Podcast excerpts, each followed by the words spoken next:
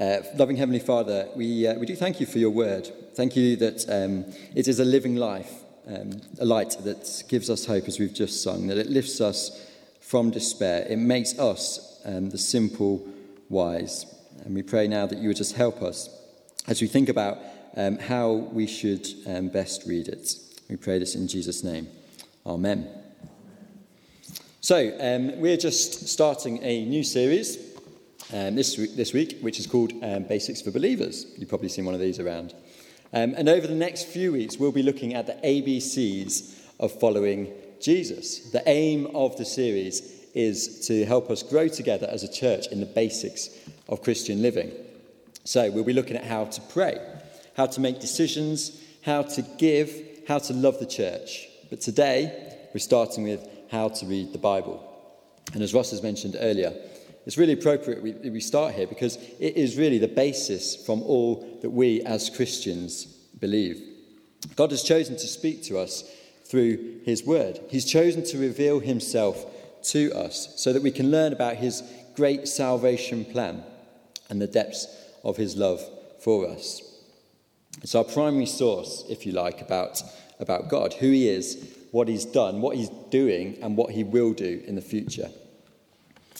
Now, in, in 1997, a huge container ship was just passing the, uh, th- through, I don't know where exactly, but by the uh, southwest coast um, of England. It was destined for New York, but it was caught up in a massive storm.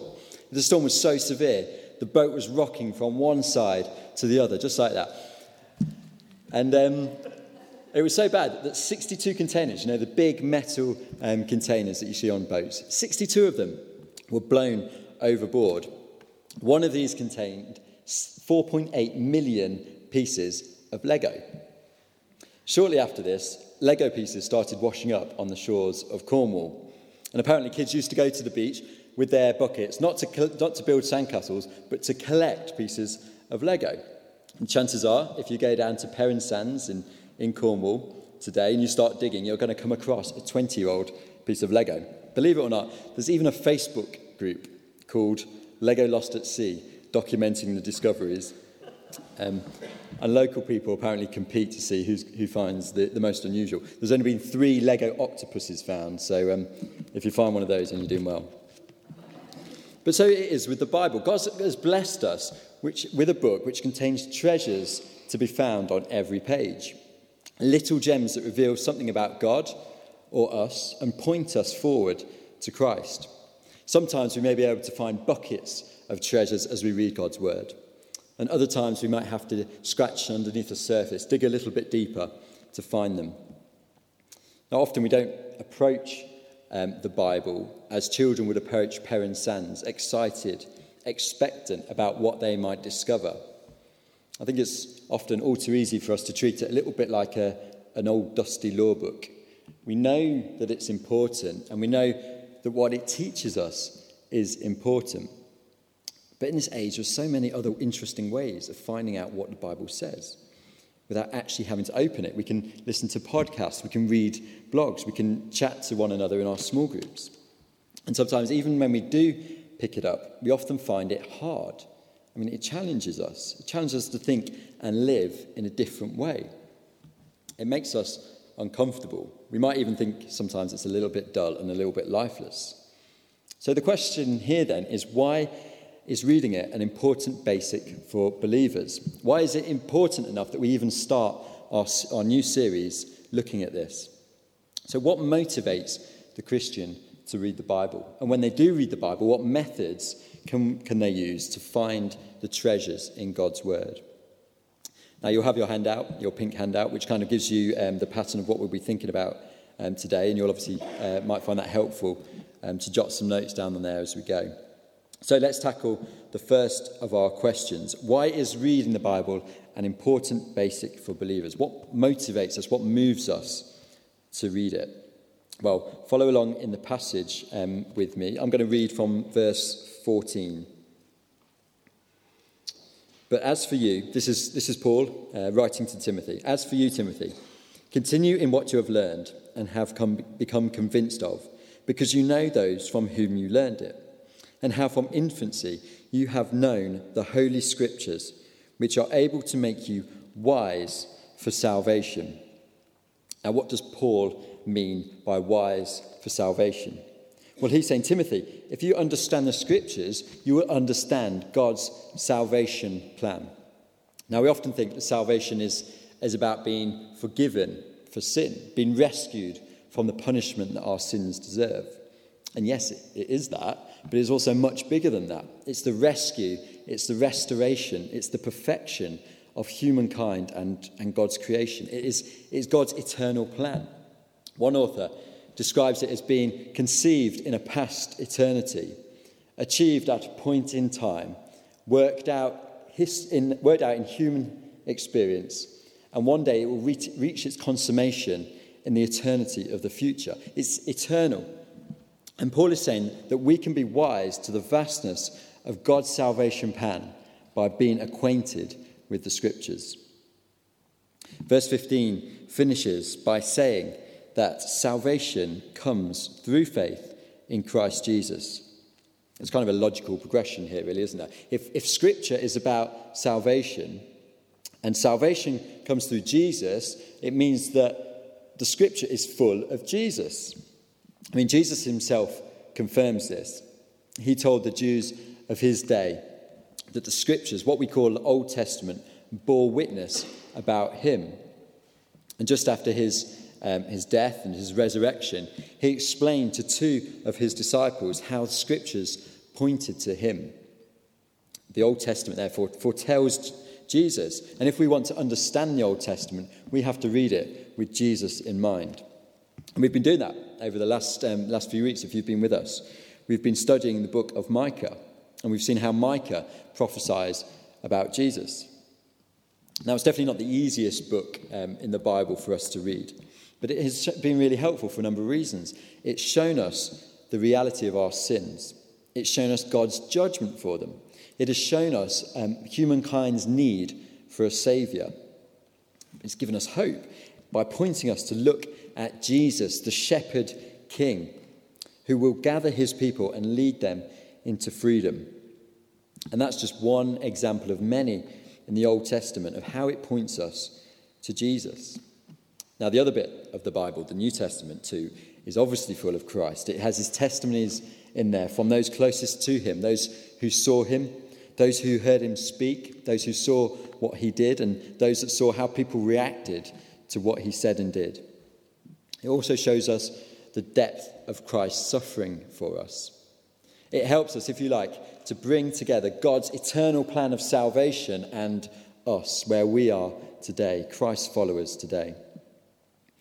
Now, if you've ever been in Paris and decided to wander around the Louvre, Louvre?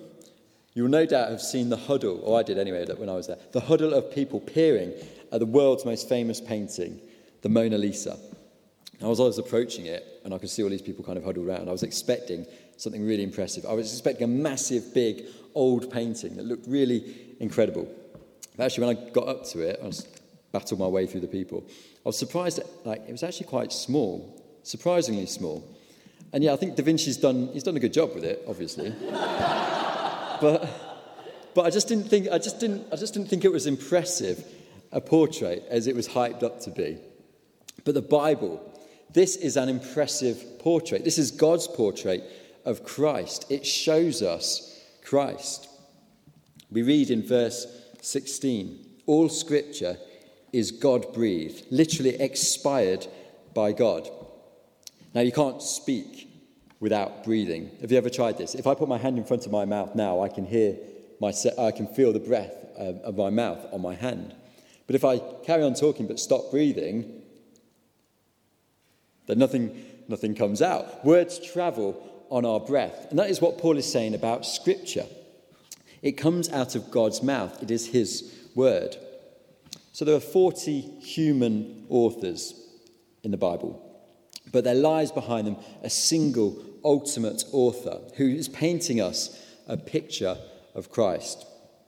But the aim of God in, in giving us His word isn't for us to look at it and think, that's a lovely picture. We know lots about God. We know lots about his plans. We know lots about Jesus.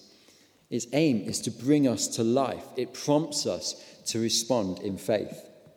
That's why in verse 16, Scripture is described as useful. It has a deep purpose to it, more than just head knowledge. And so we talk about motivation for, for reading the Bible. It's this if we want to know salvation, if we want to become more wise of it, we must come to the Bible. If we want to know the purpose that we are made for, we must come to the Bible. The Bible is where we meet God. It's where we meet our eternal Father. It's where we discover the outworking of his plan brought about through Jesus Christ. It's where, as the Holy Spirit helps us to understand it, we, we begin to in, uh, discover his love for us. It's where we find that he welcomes us. Despite our sins and our failings, we find that he welcomes us because of Jesus' life, death, and resurrection. Verse 12 of our passage tells us that anyone who would live a godly life in Christ Jesus will be persecuted. The Bible gives us precious hope beyond our world. It points us to a brighter future. It encourages us to endure this persecution. And those are just some of the treasures that we discover by reading the Bible. Now, obviously, reading the Bible is really just as simple as picking it up and reading any other book, I suppose. So it's worth us spending a moment or two thinking about how best we might do it. So, what methods can we employ to help us read the Bible? We've just seen how Paul, um, Paul tells Timothy that all scripture is useful. It's useful for teaching, rebuking, correcting, and training in righteousness, so that the servant of God may be thoroughly equipped for every good work. That's verse 16 and 17 of our passage. Do you notice there's almost an expectancy here from Paul? Remember, uh, so read, reading the Bible will, will challenge us, it will change us. It's like a, a compass, if you like, on a ship. They probably don't use compass anymore, it's more like GPS, but just imagine a compass.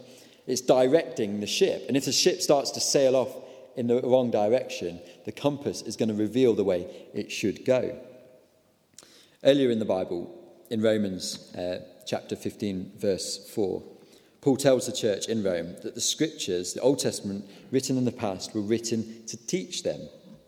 It's true for us too. The scriptures were written to teach us, and through them we might have hope and we might have endurance.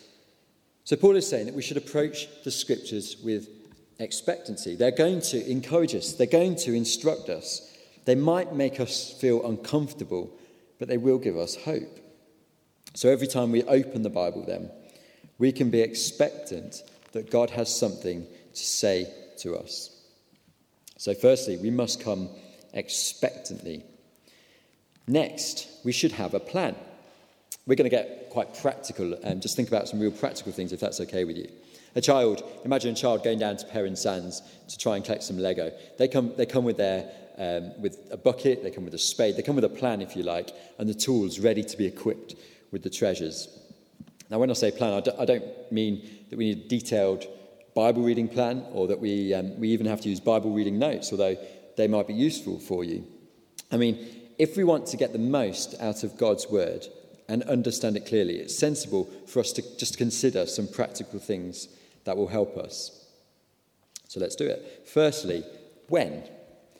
When should we pull out God's word and read it?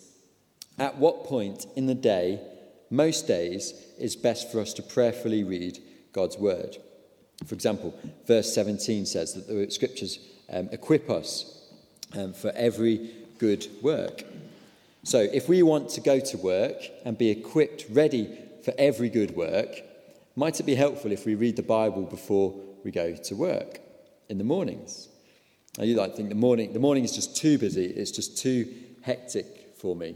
Maybe I've got more time in the evening to prayerfully reflect and meditate on God's word. Well, there you go then. Do it in the evening. And then perhaps in the morning, remind yourself of what you've learned the night before so that you feel ready, for, equipped for the day. It's basically, it's good to schedule a time. It's good to stick with it. It's good to ask those who are closest to you to help with, um, for their help with this. I think if, if our basic game plan is just to read the Bible whenever, whenever we have a spare few minutes, I think the chances are we won't actually ever read it. We find our spare moments just kind of fill up. Secondly, then, where? I heard a Christian once say that he got the most out of reading the Bible sitting in a particular room in his house. He kind of picked a place where he was able to free himself from, the distract, from other distractions um, so that he could prayerfully read God's word. And it really worked for him. So let's ask ourselves is there a place that we can pick, somewhere that we can get away from the other distractions, um, or other, the, other pulls on us? Is there somewhere that we can get away from it? Thirdly, who with? Did you notice in our passage, Paul is encouraging Timothy to continue in what he's learnt. Let's have a look at verse 14 and 15. As for you, continue in what you have learned and have become convinced of, because you know those from whom you learned it, and how from infancy you have known the Holy Scriptures.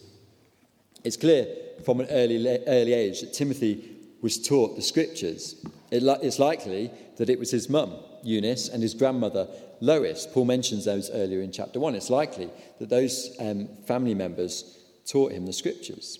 Timothy was helped to understand the Scriptures by his nuclear family, but we can be helped to understand the Scriptures by our church family. Verse 16 says, as we've already seen, the Scriptures are useful for teaching, rebuking, correcting, training in righteousness. So, if we read it together, particularly if we read it one on one, we're creating an environment where we're allowing the word to do this effectively. Proverbs 27, verse 17 says, As iron sharpens iron, so one person sharpens another. And we're kind of fulfilling this proverb when we read it together. But there are, of course, many ways that we can read the Bible together. You can do that. You can find a Bible reading um, buddy, uh, pick a passage and work it through with them. Uh, you can commit to one of our uh, weekly small groups. Um, you can make use of technology. My sister has a WhatsApp group with her university friends. She doesn't get to see them often, but what she does, um, they've got a group, they read a passage together, and then they put on their WhatsApp group what they've been think, what their thoughts are on that passage. Just a really simple way um, for us to be able to study the Word together. There's a second application here uh, for the church as well. Timothy's early lessons in the scriptures obviously had a big, big impact on him later on in his life. Paul describes him earlier on in Timothy as having a sincere faith and instructs him, with the, hope the, with the help of the Holy Spirit, to guard the good deposit that was entrusted to him.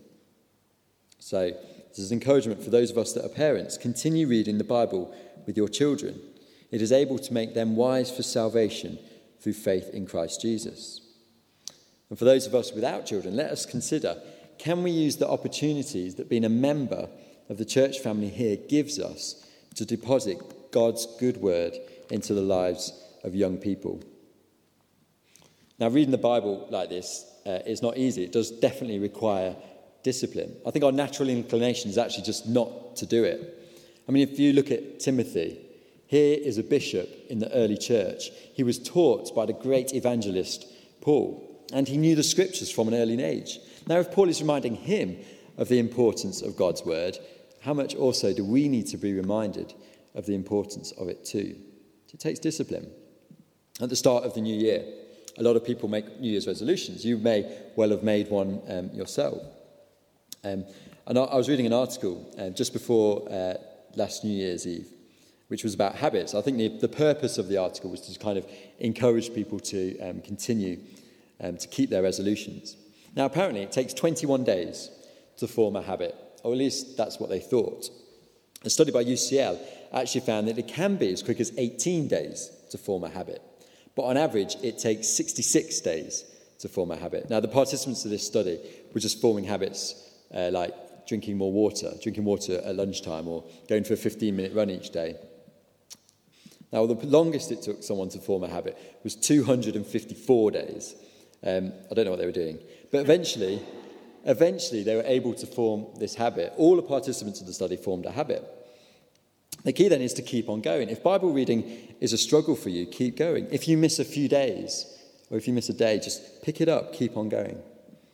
Remember as well, it's important for us to know that God's love for us doesn't rise and fall with how often we read the Bible. If you're united to Christ by faith, you're accepted, you're embraced. We don't earn God's love, we don't earn his salvation by reading the Bible, and we don't lose it by not reading it. So if you do struggle with getting into a good rhythm of reading it, be encouraged to keep going. So we've spoken a bit about the practicalities of reading the Bible. But when we um, actually open it and start to read it, what do we do then? The Bible might be totally brand new to you, and you just look at it and think, there's 1,251 pages here. Where on earth do I begin with this? I think some really good advice, if you're new to the Bible, or if you've not um, read it consistently for a while, is to start in Luke. Start in the book of Luke. Read through Luke's account of Jesus' life and his teaching, and then move on to Acts. Luke is basically kind of part one of the series, which talks about Jesus' story, um, the story of Jesus on earth, the good news of God's salvation beginning. And part two is how the good news of Jesus spread out from Jerusalem outwards. Luke helps us to, under, to develop an understanding of salvation. But the Old Testament does as well, too, actually. Um, Paul is writing this to Timothy before uh, the New Testament as we know it. So the Old Testament is able to make us wise for salvation as well. If we think of um, salvation as God's eternal plan, it's useful for us to understand how the Bible teaches us the whole sweep of salvation. Now, some of you I know have read this book, um, Andy was encouraging us to read it all um, a little while ago. But I really would recommend actually reading it. Um, it's really helpful in showing us how the different bits of the Bible um, kind of fit together and reveal God's plan of salvation. That's God's Big Picture by Vaughan Roberts. If, um, if, you, if you are new to reading the Bible as well, a crucial thing, I think, is not to try and overextend. In my experience, it's much more profitable to read less and take time to pray and meditate on each passage. Rather than saying, I don't know, reading three chapters and then not having any time to think about um, what you've just read.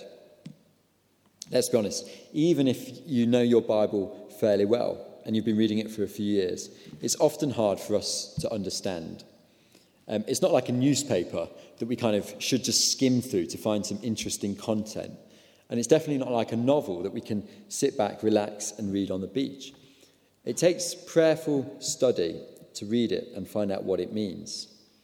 So then, when we read it, how do we actually get to grips with it? Let us remember that God's word has been given to us so that we can be made wise for salvation through faith in Christ.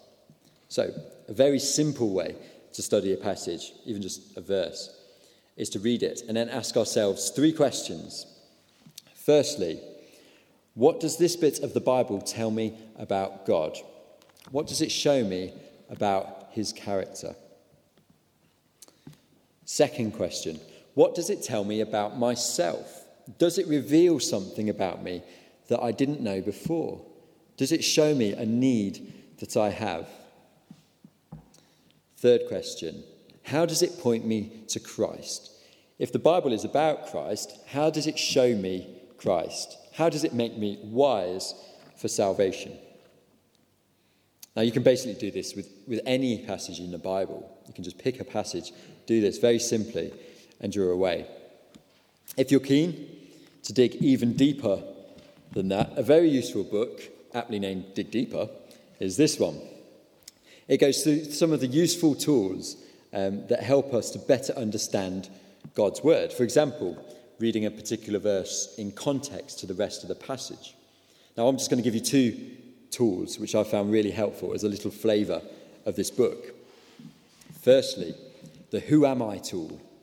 This tool helps us to remind ourselves that we shouldn't write ourselves into the stories of the Bible. For example, we're probably all familiar with the story of David and Goliath. Basically, here is a, a, a weedy boy brave enough to take on the man monster that is Goliath. And let's be honest, people thought David has got no chance here. But with God's help, uh, David wins the fight. He defeats Goliath. Now, we might be tempted to put ourselves in David's position. We might have Goliath sized issues in our life. And so we might read the Bible and think, God's helped David to defeat Goliath, so he's going to help me defeat my giants, right? But actually, we're, we're not David.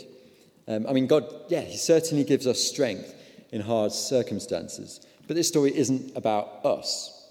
We're not the anointed king of Israel who defeats God's enemies and rules over God's people. But what it does do is it points us to a greater David. It points us to Jesus, who is the king of Israel, who defeated the, the giants of sin, death, and the devil, and who rules over God's people. So often these, these characters that we read of in the Bible are pictures of Christ, so we can learn from them about Jesus, not necessarily from, about ourselves. They might well be good role models. They're, they're, some of them are bad role models, but we shouldn't rush to put ourselves into these stories. The second tool that I like is the so what tool. Basically, it's asking the question what does this passage mean for me? What does it mean for my life? James um, chapter 1 encourages us not merely to be uh, not merely to listen to the word but to be doers of the word. So what does this mean? Well, it basically means that we have to put into practice what it teaches. We must translate the message of the Bible into action. We must be ready to ask the questions what does the Bible tell me to do? How does it help me to worship God? How does it tell me to think? What might this passage mean for me? What might it mean for my brother Ross? What might it mean for St. John's? What might it mean for the wider church? What might it mean for the unbeliever? What does it mean? There are lots of more tools as well. So if I've kind of whet your appetite a little bit, then, uh, then do check that book out. Um, that one and God's Big Picture are at the back, um, the back here. Um, obviously, there are obviously plenty more materials as well. So why not have a why not have a look at the back and um, look on on our online um, bookstore as well. Now, each week in our um, small group study, after our Bible study, we, we break into smaller groups um, to pray. I mean, it's the appropriate response, really, to the amazing truths that God has been speaking to us. So let me encourage you, once you have read the Bible, to pray. Thank God for it. Say sorry for the things that the Bible has shown you are wrong. Ask for God's help through His Spirit to change you. Next week is the second installment of Basics for Believers, and it's about prayer. So why not come along and hear about how we pray in response to what God has shown us? And so, just as we, uh, we draw to a close this evening, I simply want, you, I simply want to encourage you to read. I mean, let, us just take, take step, a step back a moment and consider this. God, in his eternal wisdom and his great grace, has given us the means to understand his eternal plan of salvation. And he's done this through the Bible, which he inspired. It points us to Christ Jesus, through whom the salvation comes. I mean, it's a, it's a privilege, really, it's a gift. Without it, we'd probably be fumbling around working out who is, who is God, what is our purpose. So, whether you're brand new to it or if you know it fairly well and been reading it for a few years, let's be mindful, let's be intentional in picking it up and getting stuck into it. And yes, it's going to take discipline. If we want to dig up those treasures, it's going to take us, it's going to take effort from us. Much like, I suppose, learning to play an instrument. As Paul says, it changes us. It equips us for this life so that we may be thoroughly equipped for every good work. It gives us wisdom of salvation. And with that comes a deep joy, a deep confidence in God, and the encouragement to keep enduring in our faith. Um, shall I just pray um, before we respond to what we've heard in singing?